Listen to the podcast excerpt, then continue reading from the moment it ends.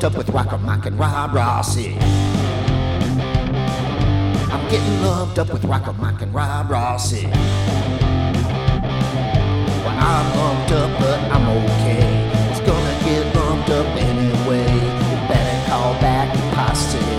Just getting lumped up with Rocker Mike and Rob Rossi. Getting lumped up with Rocker Mike and Rob Rossi.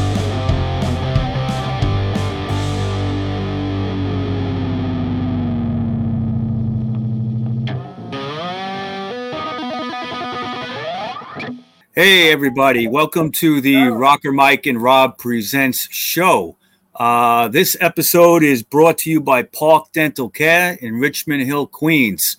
Today we have a very special guest, a lady that's been referred to as the hippest lady in New York.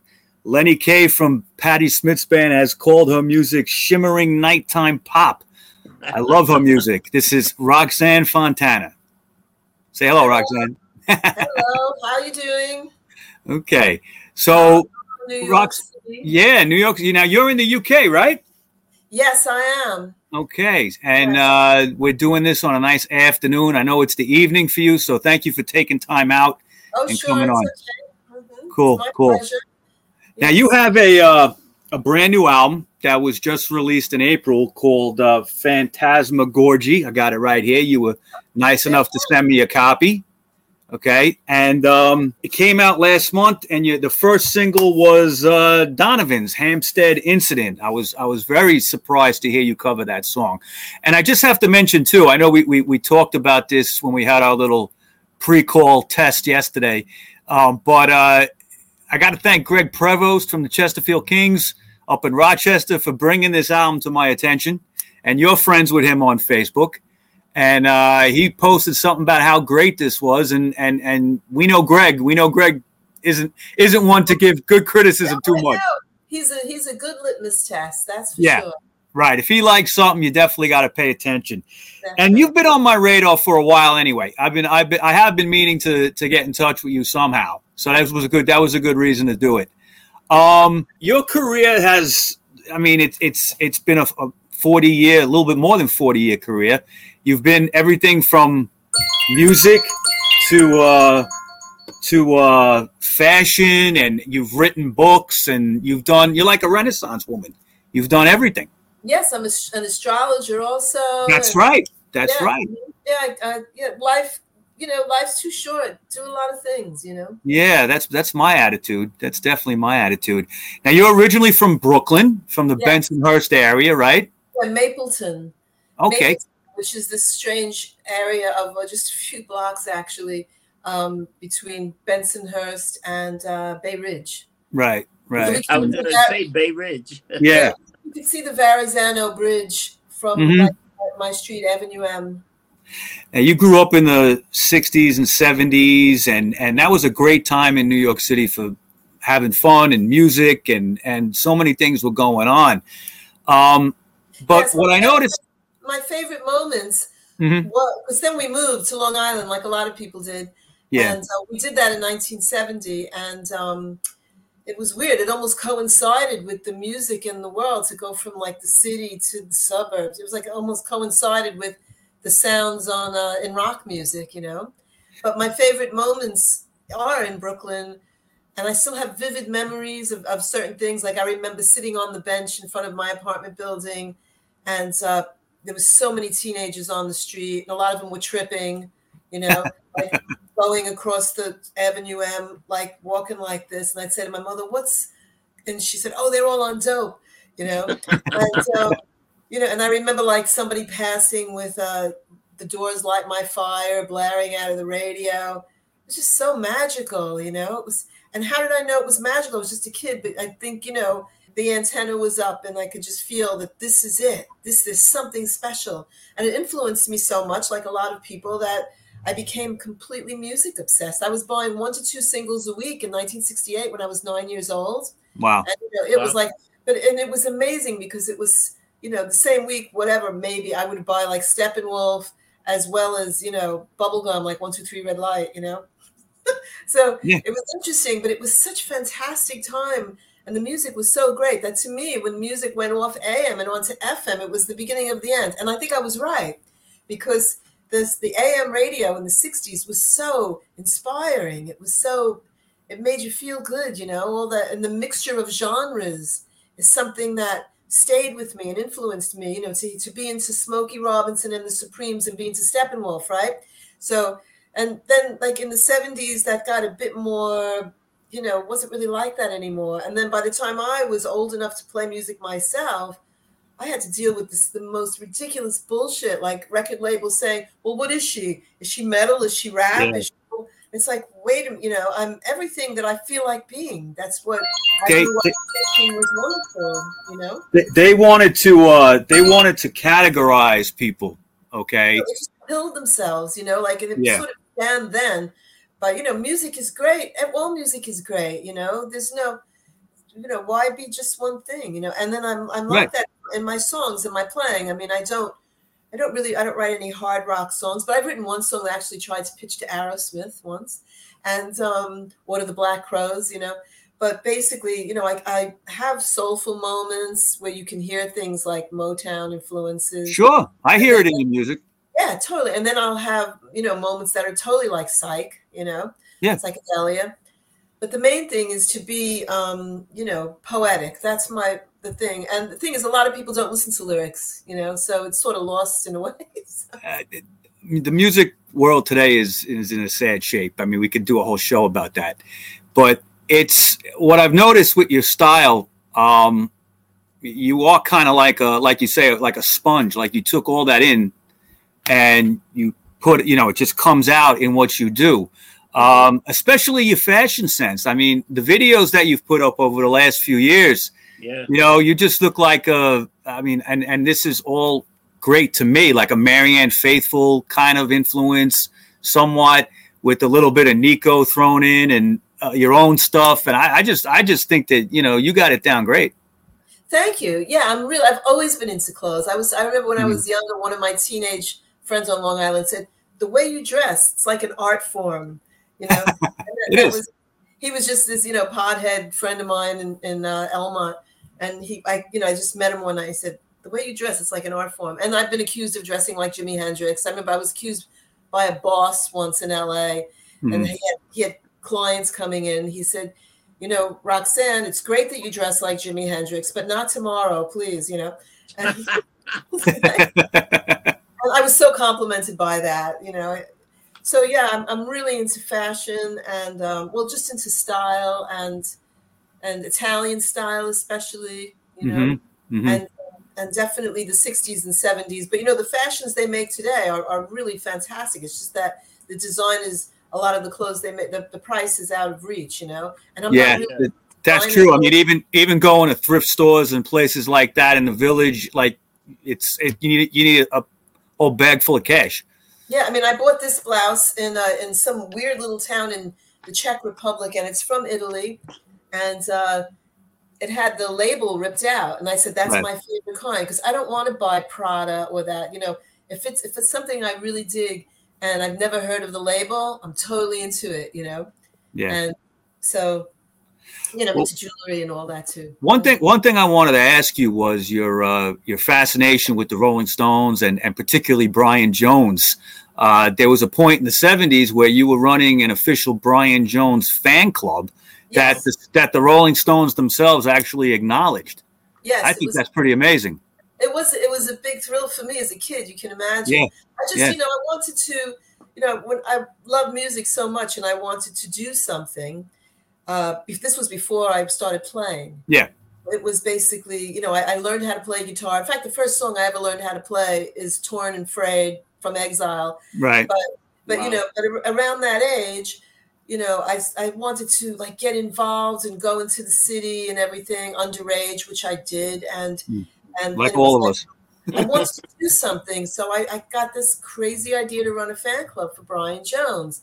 I didn't realize how taboo it would be. But the thing is, I did um, these fanzines, which were very popular in the 70s, fan, to do fanzines, right? Yes. So I, I had a Brian Jones fanzine that was filled with poetry, and people would do like artwork about just like draw your art and people used to write to me. Everybody was older than me that belonged to this fan club, except a couple of people like uh, Bill German, for example. He was like 12 years old. He belonged to this fan club, and um, you know, it was uh, it was like GG Allin belonged to the fucking fan club. Wow. Yeah, I had no idea, you know, like how Yeah. crazy it was.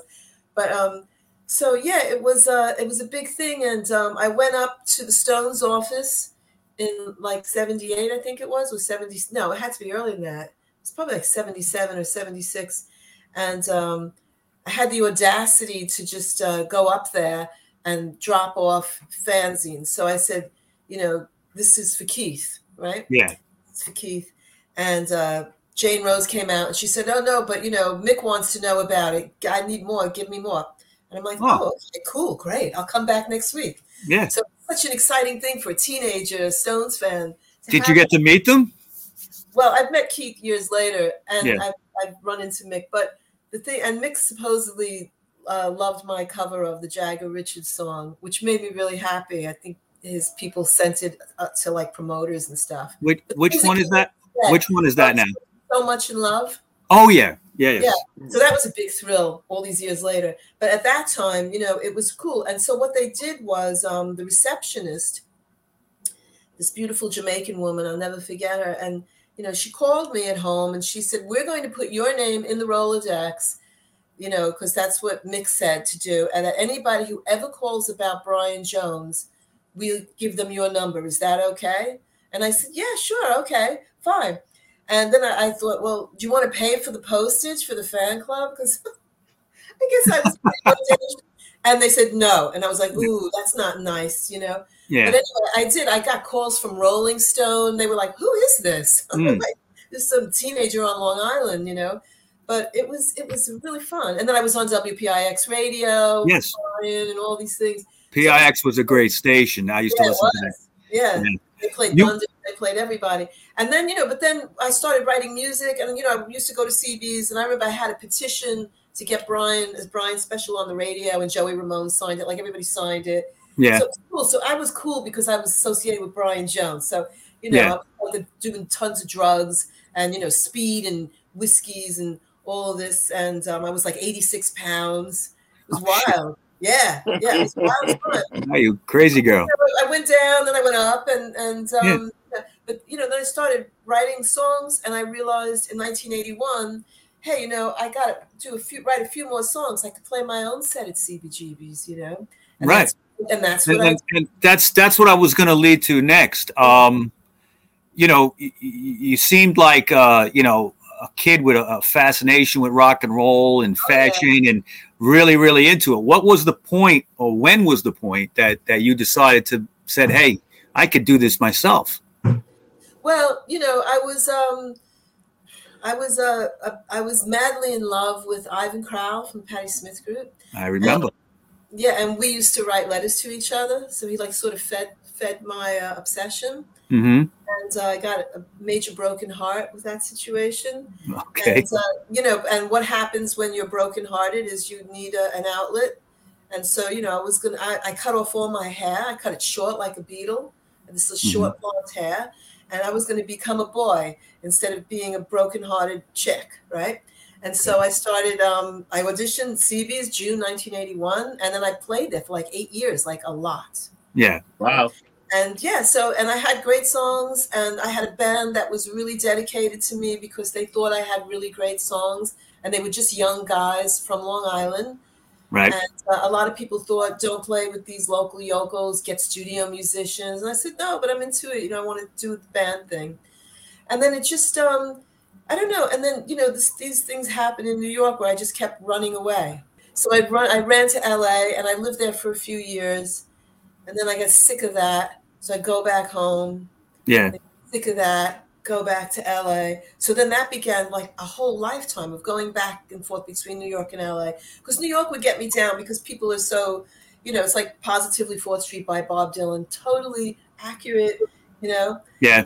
In LA, people are weird too, you know, a lot of other kind of style of backbiting. Very famous, these these sort of stereotypes that I found to be true. No, it, it, it is true. I've I've dealt with both both places, and they have their own little idiosyncrasies that you got to deal with.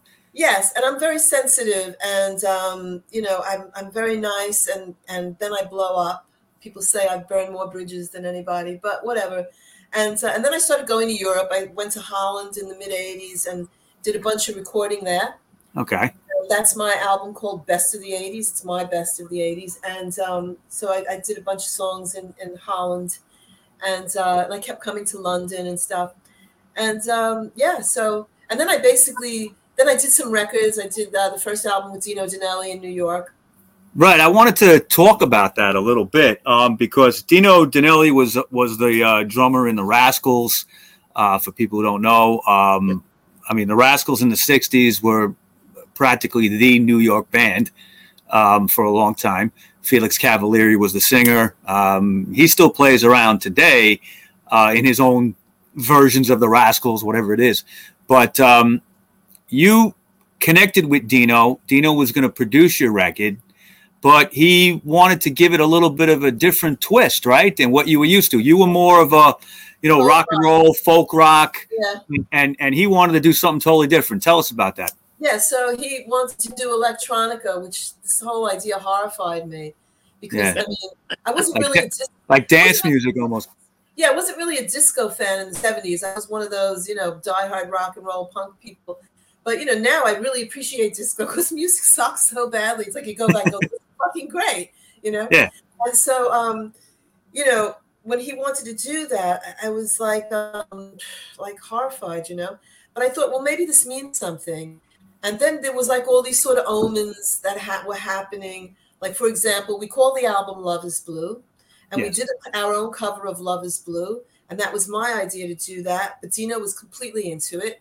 And then, you know, I learned that Love is Blue knocked It's a Beautiful Morning off the charts in 1968. Now, oh. it's, it's, a Beautiful Morning. I bought the single. That's the Rascal single, yeah. Yes, and it's yeah. the first single I ever bought in my life. So we, I was getting all these omens, like you're doing the right thing. This is too weird, you know. I just do it, and and it was um it was a lot of fun. It was an interesting time in my life. I was living in Times Square, in mm-hmm. an old, um, very Italian building. We could leave it at that. Someone got shot in the doorway before I moved in, and um, and it was um, I was a pot dealer at the time, and uh, yeah, I mean that's got, what I. Got to do was, something to make money. I was a secretary. He probably was, sold pot to my uncle and my dad. he, he grew up. He grew up in that area. Ah, really? I'm yeah. born well, and raised in Hell's Kitchen.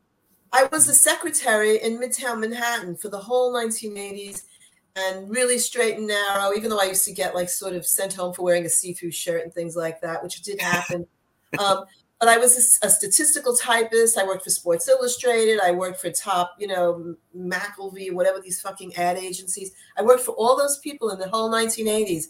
And yet I never made real, I worked for Paramount Pictures for a year and I never really made enough money because you don't. Right. And so I was sleeping on floors in apartments like people do for most of my life until I started selling weed. And that was, you know, my ticket to uh, here's a lot of money and you have to spend it all because you can't save it, right? So it was like the best mm. job I ever had. And uh, so that was the era that I did the first album. I had money, but the ha- that album was actually done in the studio um, in in bomb shelter studio in Chelsea, and it was totally free. I didn't spend any money. Dino took everything on him, you know. Right. And uh, yeah, so that was that was great, and I ended up loving the album. He thought that but there was there was a little there was a little bit of an issue there because it didn't get released right away, right? Yeah, well, Dino didn't want me to do an indie label. He wanted to. He was convinced Atlantic Records was going to put it out, so he brought it up to Atlantic and he was very depressed when they turned it down. They said, "You don't have this kind of lyrics and this kind of music and this kind of singer with that kind of music." And we both that's one thing we really disagreed on. We thought, "Why the fuck not? Why can't you have intelligent dance music?" So, you know, I wasn't dumb enough. so, Lenny turned it down, and Dino was depressed. And um, well, you could look at it like you were too smart to be in that music. you could yeah, look at it the other way. Why not? You know, like, but I, don't know. We could have done it. He was right. We should have gotten that album should have come out on Atlantic.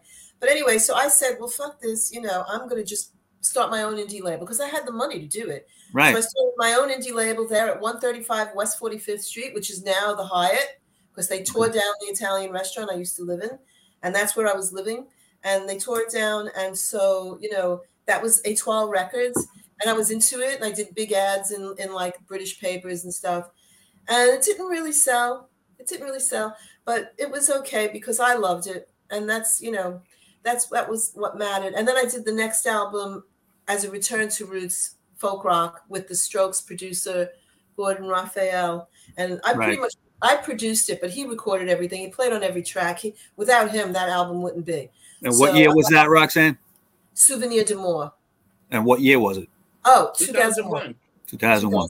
2001. Yeah. So I did that with him, and I give him credit because he really influenced what that record sounded like. And um, The then- Strokes were hot. The Strokes were hot in 2001. well, they did that record right after me. Yeah. I was in the studio with Gordon, and then I said to him, I'm his, I was his good luck charm. And then he did, he did um, the Strokes. So Yeah, um, you know, they just played the Barclay Center a few Yeah. months ago. who? The The Strokes. Strokes. Oh, really? I, I'm not really. I, I, you know, I never really got into it that much. I've got high Yeah. standards. I, I like I like the first record to be honest, and Yeah, everything after I, I don't care. People loved it, but I, it's not really my kind of thing. You know. Yeah. Um. So, you know, but so then I then I basically retired for like ten years and just managed my husband, who I met in living in Times Square because he worked at Manny's. So we managed. Awesome. 20, he's twenty years younger than me, so it was a Oh. cradle robber. Yeah, I was a cradle robber. Cougar. Yeah. And um and so, you know, we he played rock and roll, straight ahead rock and roll, old 50s style kind of thing. He's, he turned me on to Ike Turner. I never really knew much about Ike until We just did a podcast on Ike Turner. I'll, Oh, really? when it comes out, I'll send it to you. Oh, please do because Yeah. I love him because my husband turned Me too. on to the music and the music is amazing. The early 70s records, psh, the best. Yep. All that So, stuff. uh, yeah, so we moved to LA because I thought, okay, time to go back to LA with this guy. He's going to do it. So he played House of Blues like as soon as we got there, and like went on like after Chaka Khan did a. It was like this big deal, and um, and then he was playing the Mint, all the big places in LA. Played the Viper Room a few times, packed. You know. Yep. But he wasn't really. Nothing was happening. Like he wasn't getting signed, and then I, I had a baby who was disabled when we were living out there, Hmm. and um, yeah, so that was like heavy, heavy shit, you know. Yeah. And, uh, and the politics in America, that was like when it really started to get like, you know, the early 2000s, like the shit started happening with politics. Yeah. Well, a lot, a lot of things polarized this country. Yeah, obsessed with politics and all that. And, you know, I mean, I, I'm still sort of diehard 60s where we're supposed to hate all politicians, you know. Not- Yeah, exactly. Yeah, but whatever. And um, you know, so I uh, I wrote songs with him, co-wrote Mhm. songs with him that are really really great. And he did a bunch of recordings in LA. And then I convinced him to move to Italy.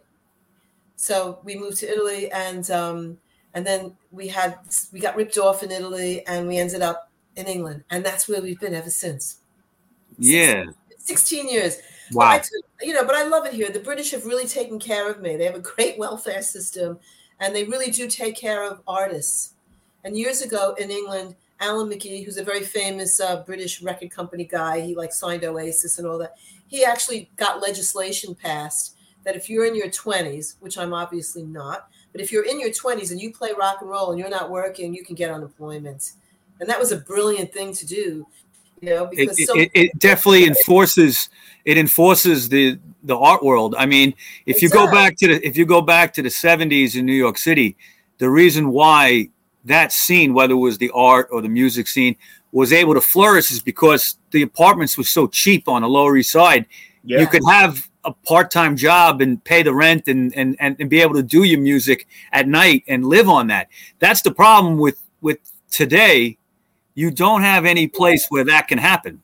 Well, that but even then though it was difficult because you Sure. like you were sleeping on floors. But Right. here who play music, there's a way. Like my record label, which is an indie label, never really makes much money, but I'm the government recognizes it. Yeah. So I'm allowed to sort of like write off all my videos and stuff, and and, and it's like actually legitimate thing to do because I might make money. I Yeah. might I might sell a song to a film and have to pay loads of taxes. So they're very fair in that way. That's and, that's very that's very artists, cool. Yeah, and it's like that all over Europe, pretty much. Which is Yeah. America doesn't have that. And so I we were in LA, and we had, you know, it wasn't easy. And I worked for some celebrities in LA, and um, you know, it was it my husband was working for like a limousine company. That's what you do in LA. It's like the songs, you know, the way to San Jose. Yeah, like every, everybody's that you meet in the bank is all everybody's in show business. Sure. first, it was like it's really charming to live like that. When like me and my husband moved out there, and everybody's in it. The guy upstairs is a this, that one's an actor. This, and then after a few years, it starts to get to you because it gets um like so fake, Sure. you're not you're not in reality anymore. Yeah. And, uh, like you know, and all these beautiful women who are so perfect riding in SUVs on antidepressants. And so I couldn't handle like that so trip anymore, you know. Yeah. So I had to go and um, went to Europe, you know, and, and um, yeah, been here ever since. Okay, so Roxanne, we're going to take a short break right here, pay some bills, and when we come back, we're going to talk about the uh, Phantasmagorgy album and what went into all that. We'll be right back.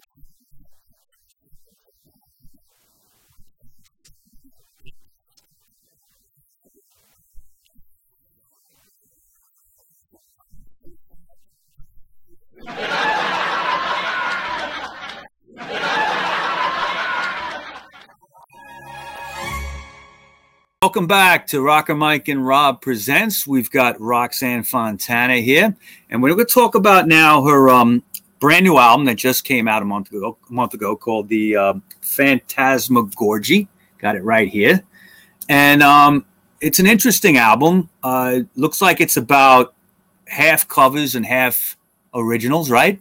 Yes. Okay. And uh, what was the impetus to this? What made you get this off the ground? Um, well, you know, it was recorded during lockdown. hmm That was the beginning, the first, the first bunch of two, the first uh, It's, session. it's all recorded in England, right? Yes, except that because of technology, we have the ability to share. So there was certain bits that were sent in from New York. There was certain files that were sent in from Australia. Wow. Right. And, um, yeah, and certain files that were sent in from South Carolina. But outside of those, it's all London. Outside of those few little bits that got sent in. Oh, and it's mixed and mastered on Long Island. Ah, okay. Technology. Sweat, my sweat, favorite sweatshop, song. sweatshop Studios, right? Yes, witchcraft. Yeah, Witchcraft. That's what I'm sorry. yeah, Yeah. Hey, witchcraft. Yeah. Mike, imagine if the old guys had this technology that they could just mix and match and say, imagine what know. the Beatles other bands would have done with this style, or even the Ramones, anybody. Yeah. They just, yeah. The only bands years ago that could do stuff like that were like the Stones. The Okay. Stones, like yeah. a lot, a lot of, a lot of shows we've done, we've talked about like the making of Exile on Main Street, how that was recorded in the south of France and then got mixed in LA and you know that whole thing. Only big bands back in the day could do that, but now They had to physically go and travel to do it. bring Yeah. it right. You couldn't just Yeah, share it over the yeah, internet. That's their lifestyle. It's fantastic. That's Yeah. I think that's part of the reason I'm a vagabond was because when I was a teenager, I used to read all these Rolling Stones books, and that's just that's what you do. You just go anywhere you want, and you live everywhere. And it really, it really uh, influenced my life in this sort of really strange way, you know. One thing I want to mention to the fans out there is, you know, check out Roxanne's YouTube channel because you've you've put a lot of videos up recently. Uh, you've redone some older songs, Yes. Okay, and Well, and I've, and done, I've done more videos than like really established stars. I love to do it. You know, like in the '80s, all those old people we admired were like, "Oh, what a drag! I do videos." I fucking love doing videos. yeah, To me, it's another creative outlet of how I want. And plus, a lot of people don't really understand my music so much. Like, I don't know why I have this issue, but you know, they think I'm lightweight or something. Unless they know me, then I don't I don't see that at all. I see you. Uh-huh. You know, you, you're kind of like like you say you you had this vagabond lifestyle, and Yeah. you you know you have this this amazing fashion sense. So visually, you're amazing. Thank and then you. and then musically you're doing something that you hear yeah i'm hearing 60s but it's there's something more to it than just like a tribute it can't ever be yeah unless you suck if you if you suck but you just love a certain era then you're gonna you know people will do and, and it's but you know if you're good then you can't really and, and it's just sort of i don't know like most of my music has got a lot of girl group element because of my voice okay? absolutely yes I have Oh, a very hell yeah. New Definitely. voice. I've been told I sound like Mary Weiss by my since my father told me this. amazing amazing one of my all-time favorite singers Yes. mary Williams. you know, but I, I, I've never done it on purpose. It was always, uh, this is the way I sing. I sing through my nose. I'm from, it's You know, it's that new york it's that new york thing yeah Yeah. And and plus my sensibility of songs because I grew up in the '60s. I write a lot of girl group style songs, but I also love folk rock. I love the Mamas and the Papas, and so this album is more of that. It's less of the rock and roll. It's it's less rock and roll, even though it's a lot of like sort of Yardbirds like jams on the record. you hear it rave Yeah. ups, things like that. It's it's more folk rock, and um, and yeah, I just um, I'm very proud of it. You know, I really love it, and uh, it's um, it's What- like I said, it's a departure. one interesting track and I, i'd like you to kind of elaborate on on this a little bit is the track dropping names which Okay. was originally done by the church Yeah, the Australian band, and um, I, I I know that you had had some collaboration with them in the past um, with uh, Marty Willson-Piper, who was their guitarist yeah. for a while, right? yeah, And then on this record, you brought in Richard Ploog to play drums on it specifically, right? You had a reason for that. Oh yes. Okay. So the church, I was one of their first fans in America, and so Yeah. consequently, when they came to New York, I met them, and I became very close friends with them, very very close. And Marty's uh, the godmother of my daughter. Oh wow! Yeah, and uh, so when I made those rec like the early records, he guested on them, and uh, I was a fan of theirs. I'm still friends with Steve. Not really friends with Marty anymore, unfortunately, but I'm still friends with Steve. And um, I was friend, good, close friends with Peter. He actually, I was actually out with him at the music store at Manny's when I met my husband. You know, Wow! yeah. So the church loomed very large in my life as sort of, I don't know, in some weird way. And so I had a dream and I woke up and it was a message in my brain to cover dropping names. Never had any desire to cover any church songs. I think that's on the Seance album, late late, late favorite 80s, yeah, it's my favorite. No, early 80s, like early 80s, early 80s. three. And um, I immediately wrote to Steve and said, I want I just got a message in my dream and I'm going to uh, cover dropping names. Please help me with it. And he's like, I'm too busy. I can't do that. So I thought, oh shit, what am I gonna do? You know? And um, I thought, well, if I if I have this message, because it really was a surrealistic message, and this is a surrealistic album. So if I really was going to be committed to that, I have to do it well. And I listened to their version, and um, I said the only thing that I can't duplicate are those drums. Richard Ploog is an amazing drummer. Yeah. And he is a great drummer on that record. You know, I can play twangy guitars, I can get that done. I can probably sing better than Steve. And so the only thing I can't do is those drums. So, you know, I got in touch with Ploogy and I said, Do you remember me? Because, you know, he he got he left the band a long time ago. I said, Do you remember me from New York? And he said, Yeah, I do, you know. And I said, I want to cover dropping names. Would you do the drums? If I send you the demo, would you do it? And he said, Yeah, sure. So I was like, Oh my God, I'm gonna get Ploogy to play drums on That's dropping great. names.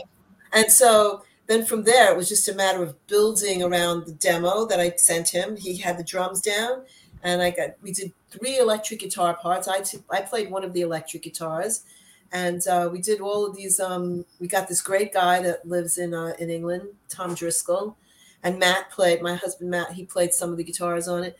So I think I, I love my version. I think my version's better than theirs. And I have to say something, and I'm not being vain. You know, if I try to do a cover, it's got to be as good as the original or better Sure. possibly, but it's got to be at least as good. My version of Memory, I think, is is good. They're huge Johnny fans who love my version. Okay, Right, and I think he come back from the grave to put those backup vocals on that I did. Those woo, Mhm. like I think he'd come back and say, "No, I got to do that." You know. Yeah. And I saw Johnny a lot playing Max's, you know, when I was a kid and all of that. So I love him. And my version of Groupie Superstar, I like my version better than the Carpenters version. And I like my version maybe as much as Bonnie Bramlett's version. Mhm. And these are other other covers that I've done. And I think my dropping names is better than the church. I think my Hampstead incident is better than Donovan's or Marianne's. I agree with that. Faithfull did it Yeah. also the title. And um, I think um, what other covers did I do? Oh, uh, Into the Deep. I think my version is better than Kula Shaker's. Mhm. And and the what was the other song? I covered one more song. Is it? No, I can't remember now. I think I have the album somewhere here. Robert Jones, Home Sweet Home, That's mine. Yeah, that's your song. Into the Deep. Um, Barbara Jones. Yeah, Barbara Jones is um, a guest on the album of Brian Jones's daughter. She plays. It's an Yeah. instrumental track, and she's that's her. She's on. I just hummed in the middle and produced it. But you know, I'm a big fan of these old uh, records, like by Brigitte Bardot, where they'd Yeah. be like instrumental tracks. Like, so why the fuck not? So I Right. told Barbara. She came to visit me, and it was a very crazy thing. She came to visit. She got caught COVID on the plane. Oh, wow. she was gorgeous a week later. She was fine. And Right. uh, and I said, it was like a last minute thing. I said, oh my God, Barbara's coming. Book studio time.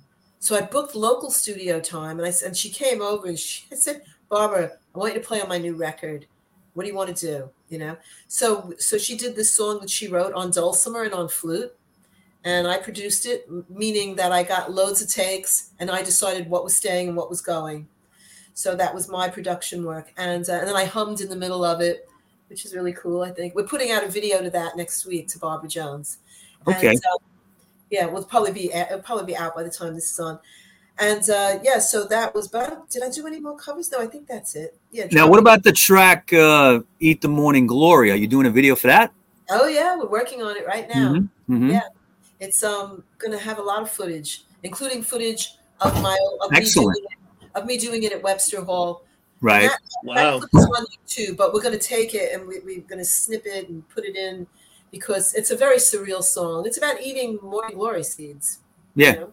Figured it was something like that. It's supposed to be a psychedelic. And then I'm Yeah. reading Jean Paul Sartre uh, from his book Nausea. And I don't know, I just think that it, it fits today. A lot of this, this tone of this record, because there's been a lot of death, so much death. I feel like we were living in a dying world. That's what I said in international times, is that we're living in a dying world. And this is my comment on it. I'm not going to die. I'm not dying in it. But in fact, I, I feel like I'm unscathed by it. But you still, no matter how together you are, and it's hard to be together in these times, you know, and we all have our vices, you know, we all have our Yeah. addictions and things. And, but and no matter how together you are, you're still living around everybody who isn't. You're And right. And that's depressing. You know, people It who is. are just following the establishment into the frigging grave because they are, and people who are, you know, just I'm very anti-establishment. I've always been this way, you know. Yeah. And, uh, and people who were my friends in New York, like Steve Bader, you know, if he could see what was going on today, he'd be probably labeled the biggest conspiracy theorist because he was like that. He was everything. Right. he had a story for everything, Steve, and uh, and he was anti-establishment, and I'm anti-establishment, and and I'm proud of it, and I don't try to, you know, listen It- to what I'm it- supposed to do. Soon as- honestly, uh, not to cut you off, but honestly, um, it, the world we live in now, I think that you know, artistically, it's it's stunted because everybody is so establishment. horrible. Okay, you know, the art- artistic world was always anti-establishment. Of course. Okay. That's But always was for thousands of years. It- yeah, I mean that's it Orpheus- thrives on that. Orpheus is get you got to get the muse from from the cosmos. Right. Believe me, the government is not the cosmos. No, but Yeah. too many people now that they're depending on that. So he didn't get message from the government. He got Right. his messages from, the, and that's what makes things rock, and that's why people hear it, and that's why teens today commit suicide. They have no rock and roll. You know, they have nothing. They have just anger and people yelling and, and music that's just too. I've been listening to classical music, and I'm a diehard rock and roll fan, but I'd rather listen to classical music than listen to what a lot of so-called rock fans listen to these days. You know. Th- There is no rock today. It's not even in the public consciousness. There's something that you know they call Madonna rock and roll. They call the, the, the term itself. And I'm gonna I'm gonna bring Oh, up Greg again right here. I'll bring up Greg Prevost again right here. Oh, Is yeah. that he recently posted something that made total sense? How the term rock and roll is dead. Okay, and I kind of agree with it in the sense that it doesn't have that meaning anymore that it had even 20 years ago or 25 years ago. Let me But- tell you, I don't think it's dead because the Who played Madison No. Square. Garden. I'm not So- saying it's it's totally dead. It's just underground. You know what it is? It's underground. That's all it is because everything's taken up by popular music. Like uh, you know, it's not even real music anymore. No. Like, You, you know well, what? I know it's MTV all auto tune and yeah, well, yeah. Yeah. Let me tell you, you- you don't even have to like. When's the last time you really heard to the, the radio? People go on Spotify, they play what they like. No. Nobody people listens to the not radio. Introduced and to new so music. bad. It's so bad because that was the thing that made rock and roll a force in the in the uh, in the anti-establishment was that you heard the message anywhere. And sort I- you know, There were people. anymore. Nobody listens to the radio. Everybody listens. Well, Everybody got the people in playlist. people in shops used to be able to play the radio. Now, if you have a shop, because I had a fashion shop Yeah. in, uh, here in England, and if you have a shop, you have to pay royalties for playing music in the shop. So naturally, people don't want to do That's it. that's stupid. It's Yeah. killed, it's killed the baby, you know. It's killed. Yeah. There- There is music that I like that's out there, and like Jake Bugg. A lot of people haven't heard of Jake Bugg, but he's only 29 years old. He's got five albums out. One a bit, one is better than the other. You know, when he first came out, they compared him to Dylan, and but he's done like highly produced music that sounds current, but it's amazing. So it can Right. happen, you know. It can happen. So he's wonderful. And Sarah Shook from America, to me, she's like she should be a major star. She's like, you Yeah. know, a major Again, the problem is great nobody writer. listen to the radio. Everybody, you know what people do now? People put a Spotify station like me. I got my Spotify. I put classic rock. Am I going to listen to any new music? No, you don't, because all you get is what on classic rock. You listen to Pandora, you do the classic rock, or you do Rolling Stone. So nobody's listening to music like new music, because who listened to the radio? Everybody got their own playlist, what they like. So you pretty much cater to what you like. Yeah, I know. I'm a, I, this Phantasmagorgy's been on radio stations all over the world, but um, no, I haven't been able to buy a diamond ring. So yes, you're right. yeah, that's that's the problem. Like if we had like if MTV would start playing video again, and introducing people to new music, or how did people learn their music? They would watch MTV, they had video. Now they got pregnant and 16, or they're not even MTV no more. They, should They don't Yeah. play. They don't play videos, and and Yeah, that's that's a shame. Time, I think that uh, was a big thing that helped artists because if you never heard somebody, you would see a video, you'd be like, "Oh man, who is that?" That's and what we tell you- did. That's what we did in the '80s. That's right. Yeah. That's how you found new bands. They I don't know. have that no more. Yeah, I know. It's um it's a pretty bleak state, but the most important thing that's bad about it is that the you know even I mean streaming is bad because you know obviously we all know that it takes away revenue from artists and like somebody like even uh what's his name Bruno Mars who I think is really good he should probably be 10 times richer than he fucking is you know Probably. You know, but then, but, but you know, but then back in the old days, you know, like Jimi Hendrix, he went on uh, TV and he said that we're all making too much money. And see, so there's that also. There's like the Chords of Fame, that old song by what's his head, you know, the famous folk singer from New York, Phil Ochs. Phillips. yeah. So there, there's a death in becoming famous too. We've seen so many of our heroes like just lose it, you know, and get Yeah. sick and die.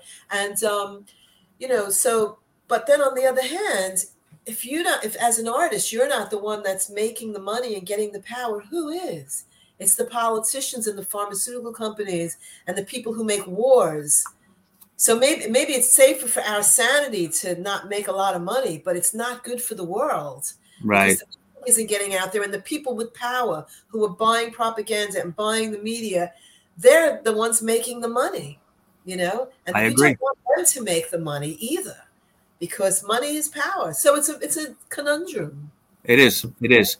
Yeah. Now we talked about your fashion interests and of course the music, but one thing I'd like to end off here today with the interview is your American Girl memoir. Oh, uh oh. Here we go. Okay. Did I touch a, a raw nerve here, or it's Not, nothing's raw. I just have to watch. That- okay.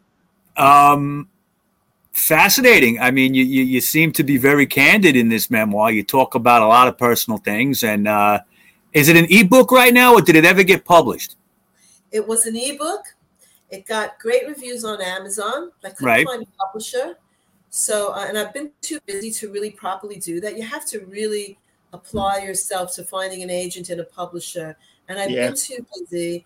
And um, then I wrote, uh, I took it off. I pulled it. I pulled it from the ebook because then I wrote a novel called The Cedar Trees, which I haven't had time to do because I've been I did Phantasmagorgy because I got funding to do Phantasmagorgy. I found a great executive producer who gave me a lot of money to do this record. And because you know I don't sell weed anymore, never. I'd only do that in New York City. Anyway, um, but um, you know, so I wrote a novel, and uh, it's sort of it's it's based completely on a true story between me and a certain dead rock star Mhm. and uh, I'm trying to shop it. And so I pulled American Girl because some of it's a little bit redundant from what's in there. So I thought, well, let me. sh- I want to. I want to get this book out, The Cedar Trees, and uh, and and you know, and I don't want. I wanted it to be a novel, and it's not because it's not true. The reason I wanted it to be a novel was because it's such a good story. It's such a great story that if people knew that it's me and what's his name, then it becomes a whole different thing in people's heads. Then it's judgmental and fans get involved. Yeah, Oh, who is she? And oh, that can't be true. Or, everybody's oh, opinion kicks in. that would never happen. And all of, and, and I'm not particularly nice to this person in the book because it's how I felt, you know. So it's definitely not trying to uh, make something out of it. No, it's it's it's kind of mean the book because that's the way I felt as this these things were going on in the um, late 70s and 80s and 90s and onward. And uh, so I kept it as a novel because I want people to just read it like a book and try to figure out who it is and all that. To me, that's much more fun and people can really enjoy the story rather than it being like a groupie book. You know, I love Yeah. groupie. I really do. They're fun. No, they, they, they can be good. Yeah. But um, I love Pamela Des Barres, you know. That's that's probably the best one. Yeah. Yeah, it is the first one. Yeah, Mhm. and uh, but so yeah, so I wrote this book, and I and I want to put it out. If I can't find a publisher, I probably will put it out myself because I don't mind being indie because I'm a control freak, and, And, so and that's that's something I that's something I noticed through your whole career, Roxanne. Really, everything you do, uh, you you're very DIY. Okay. I Uh, like it because otherwise I'll drive people crazy. Even But- when I my favorite producer, Jack, Jack Douglas produced one of my songs, you know, "Time Won't Wait," and um, he's my favorite producer. And you know, he said I was impossible because I really am. I I, I won't let it go. You know, I'm, I'm very picky. I will. I drive my mixing engineer insane, back and forth with the files. No, it's too low. No, it's too loud. No, it's too low. What do you Mhm. think? I, I'm, and that's just one part of a song, you know. And so, if I, I, I, it's you know, it's sort of good that nothing came out on a major label because I would have driven them crazy. I would, and you wouldn't have the control I- anyway. I would have freaked out myself if, if something like even like certain like reviews, like this album's been reviewed, it's gotten good reviews, but Right. I don't share all of it because my husband, who's also a writer too, he's had book reviews, and uh, he said that there's a famous writer that says that you get angry because they didn't like it right. like, you know, like you know, I get compliments in the review, and it's like, Yeah. no, no, it's not because of that. You know, so I, I get really bent out of shape because I'm very sensitive. I'm, I'm, you know, it goes with the territory, I guess. Well, you know, you put you put everything into it. You know, Yeah, it's got to be right. People like you know Courtney Love, like even bad publicity is good publicity. No, don't. Then I'm more Greta Garbo. Then just leave me alone. I don't want it. You know. Right. I always say there's no bad publicity. It's when they stop talking to you that you know you're done. no, but see, I don't want. I don't like to be misinterpreted musically in any way. So that's why it's good that I'm an indie artist because I control the narrative. I control, you know, who, you know, what what I'm doing, musically, Yeah. publicity wise, everything. You know. And that's like, that's what made you. I love talking to you Mhm. guys because you're where I'm from. It's old school, and this this sort of thing reminds me of public access. You know, it's Very of- similar. Yeah, Yeah. you know what? We have people offer to pick up the show, and but they want to give us a producer and they want us to script it. And I say, no, why Uh-uh. are we going to do that? We got to be ourselves because the way the show works is people like our characters. Like, we're not, Yeah. char- we're pretty much characters. We're, we're, we're, It's we're good. I loved public access in the Yeah, uh, movies whatever. definitely. You know, with Al Goldstein and Channel J. Yeah. that Posted Midnight Blues or Robin Hood. I saw him once in a taxi sitting in traffic on 9th Avenue, I think it was, in Hell's Kitchen. Yeah. And window was open and he was sitting and then he, you know, I knew it was him. And I was like so tempted. I just wanted to go up to him and go, Al Goldstein, fuck you. you know, I didn't do it. I didn't do it, you know, but I was, I, I sort of regret not doing it because he's dead now. You know, that was his restaurant review. He get a fuck you. yeah, that's that was his thing. He was very entertaining to watch. Yeah, yeah. So what's the future for you, Roxanne? What's the next year or two going to bring? Are you coming to the states or what? Okay, so uh gonna do videos for every song on this record. Fantastic. Very excited about that. And then I'm gonna put them I'm gonna do a um a mix. What is it called? Uh when you a shuffle. I'm gonna do a shuffle. Okay. So I'm not gonna put them out in the order, but then at the ends of the year I'm gonna put them all together in the right order of the record. Okay. So and and you know run it because you know how the, the songs all run together. There's no spaces in between them. Yeah. I said this is my Sergeant Pepper. This is what the way I wanted it to be. Yeah. So I, want, I want to do a DVD with all the videos I'm going to do. Oh, nice. Oh, yeah, great. That because it's, So I'm I- trying. I'm trying to do a good job. They'll all be different than each other too, completely different. And uh, and then I have a song in mind to do a follow up single like early next year, one of my rock numbers. And um, I've got loads of country songs. I'm tempted to uh, A come to country album. a country album. Yeah, put on that hat. You know, I got to keep myself entertained. You know. And then you got to and then you got to tour everything. When I do the list, Yeah, I'll put I'm the link to your YouTube channel also so people can see some of your fantastic videos. Oh yeah, we'll do that for you. Great, fantastic. Yeah, I do. I do. I have a tour in mind.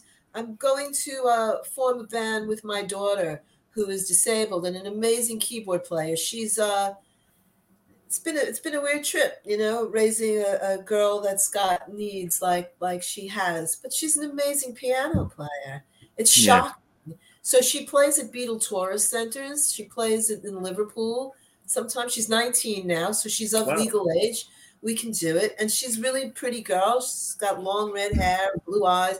So I'm thinking that we're going to do rock and roll because she loves rock and roll.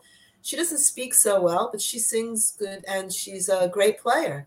She does my set. That's what gave me the idea because Wow. she'll play for hours and she plays my songs. And I thought, we got to do this.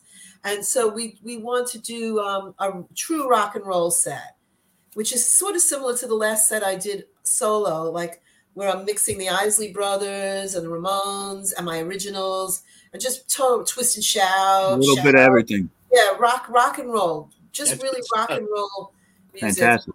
We do a great version of the Beatles' "This Boy." Me and me Hmm. and her. That's very um, sounds like early '60s rock and roll. And so yeah, so I have those plans as far as playing gigs because it's Okay. difficult to do Phantasmagorgy because it's got so many parts. And like there's the bugle on dropping names. Like it'd be like a That's- production. I'd have to have a That's lot hard of to do it. Yeah, I'd have to have a lot of funding to put that kind of thing together. Yeah. Uh, as far got- as, as far as touring goes, I want to do a rock and roll. Go, I'll go back to rock and roll after I do Yeah. these other few things, and uh, put on a cat suit and fucking rock it. You know, There you go. What were you going to say, Rob? um, I gotta tell you, to me, one of the greatest cover was the uh, Tina Ike Turner um, "Proud Mary" because people forgot that Creedence even did that song after she did the version. That's I true. think I think her version of Get Back is better than the Beatles version. I, I agree. I Yeah. agree. That's a It's- great That whole working together album Oh, is one of the best albums of the '70s, as far as I'm concerned. record. Yeah. yeah. Yeah, You know, it's really a shame. Ike really had it going on. I'm not a fan of Tina's after she left Ike. No, me neither. I know. Me neither. Yeah. But I mean, I like her. She deserved everything she got. But Sure. but the music wise, feisty shit, and she was funky, and she was Mhm. she was soul. But Ike has said, and I haven't met Ike, but my husband met Ike before he died, and you know, like he Ike said, "I am Tina." You know, that's what he said, and so Yeah. maybe, maybe there was some truth to that. But she I- did. I- she did write a lot of those great songs in the early '70s. You know, Yeah, she because did. She wrote wrote- about that relationship, and they were a feisty couple. Those two. they were, and You You that's probably something funny. Mhm. In Huh? the New York Post, where Ike Turner died, they said Ike beat Tina to death. It's that was that was the that was the post, That right? was They the had that- post. Ike yeah. beat Tina to death, and it was like, what? What the hell does this mean? He's like, yeah, you it's had to so read the sad. It's so sad that sh you know that she never got over that and had to uh, destroy him. Really, yeah. Yeah, he And I was- saw him at a I, I saw him at a little club. Um, so the did uh, what what was the name of that place, Rob? That was uh, oh god, it was on Third Street, like below the Fat Black Pussycat Village Underground, right? Village Underground. wow, I, s- I saw them. I saw him there like not too long before he passed away. It was a couple Oh, of he years.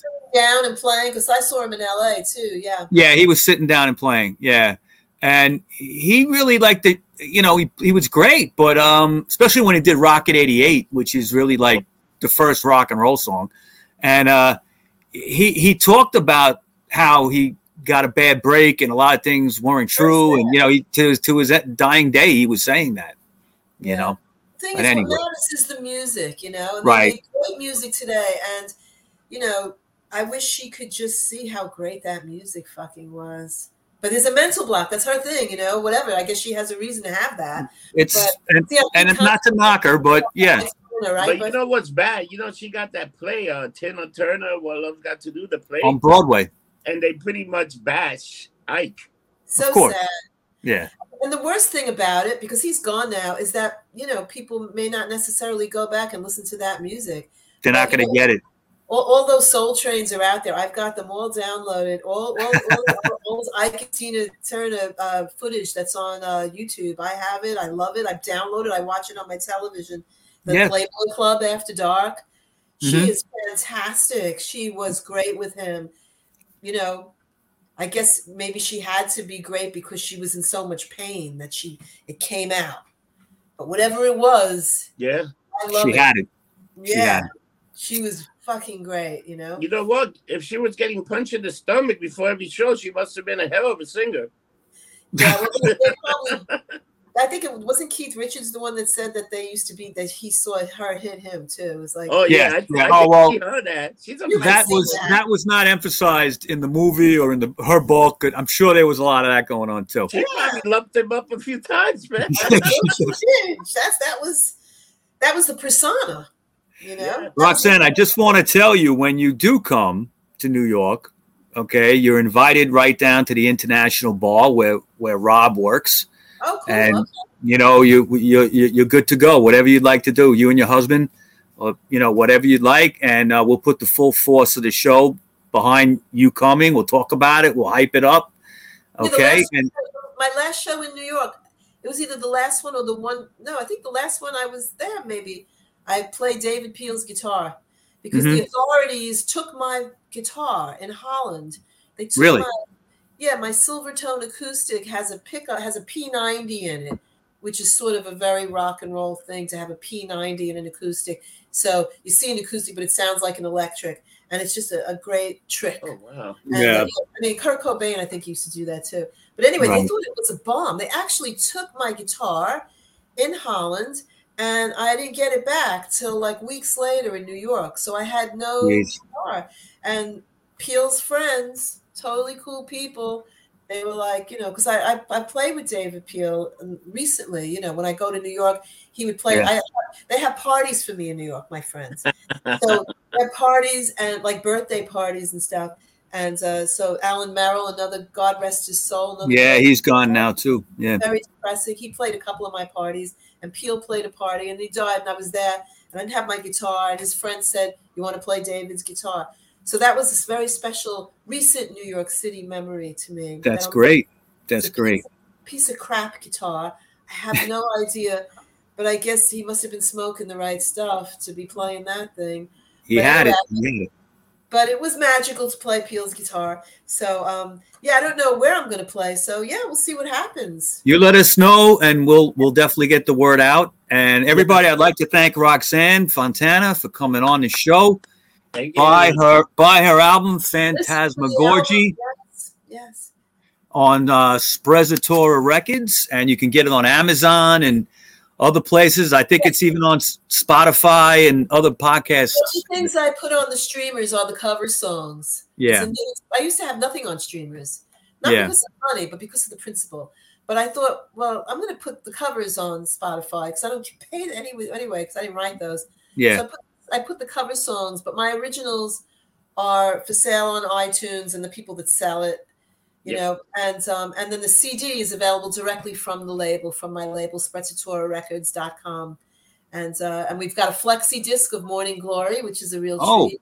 excellent. Yes, it's a flexi disc, and it was put in a French poetry magazine uh, a- about a month or so ago, as in the back, because the girl Right. that, that's the editor for the French magazine, she helped me design that cover. Nice, nice. Brilliant, yeah, she's really brilliant. Uh, Swedish chick from uh, that lives in Paris that has this great poetry magazine that combines the old folks like Gerard Malanga's like the hero, and he he Hmm. submits a lot of things, the Andy Warhol dude, and um, and my favorite poet, and uh, new young poets and people who are like you know, it's it runs the gamut. It's a really cool magazine, and it's bilingual in French and in English, and uh, yeah, she put Morning Glory, the flexi disc in the back, which is really Excellent. cool to have. Yeah, Hey, Roxanne, let me ask you a question. Is this ever coming out in vinyl or just CDs? I I wish I want it. It should be on vinyl. Such a great cover. I want it. It I is, yeah. Itself, you know, I want it. So maybe someday. Okay. Yeah, we'll see. Yeah. So, you know, right now, vinyl. There's a big problem with making vinyl. You have to wait a year to get it made because there's a backup, and a lot of the plants are in Russia, and people are boycotting Russia. So that's Yeah. been cut.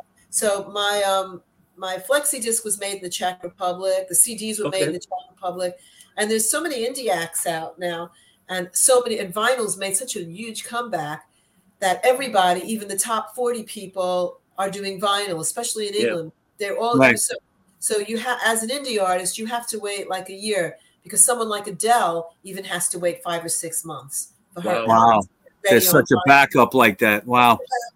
So Wow. yeah, but who knows if I get the funding? You know, this who knows to say what's to say. You know, what's could happen. Yeah. Like singles, I put out the singles album as an album. That was just all singles. I'd like to get that put out on CD because I have mm. physical copies of everything right now except for the singles. So I want to do the singles on CD because Okay. that's you know a accumulation of my whole past ten years of, of work here in England since I've left. Wow. Wow. Okay, so let's wrap this up. Roxanne, thank you so much for coming on. You were fantastic. It's We wish you all the luck in the world and So- um, you know, stay in touch and let Yeah. us know when you're coming. Anytime you need anything, you let us know. And I there's always a there's always a drink for you at the bar, okay? Oh, okay. Oh, and how can coffee. people reach you? Uh, do you have a website or anything? Yes, Right. the record label, my record label, SprezzaturaRecords.com. Sprezzatura Records. Okay. Excellent. So I'm gonna put a link. I'll put a link in uh, when I do the whole thing, the description. I'll put a link to that record uh, company too. Okay, wonderful. Yes, SprezzaturaRecords.com. It's uh, do you know what Sprezzatura means? No, I was going to ask you that. It's Italian Oh, for what? It's an Italian new word that was invented in 1928. It means that you put in a lot of effort and a lot of work, but it looks like it's nonchalant. That's you. That's a perfect. That's a perfect name for your label. Yep. Thank you, Yeah. Roxanne. Okay. Thank you. Ciao, ciao. Ciao, ciao. Bye bye. Bye, bye.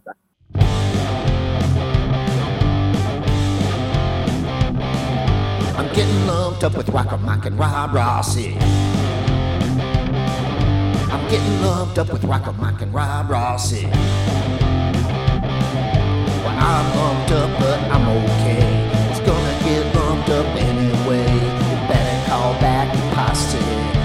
Getting lumped up like a mic and Rob Ross. Getting lumped up like a mic and Rob Ross.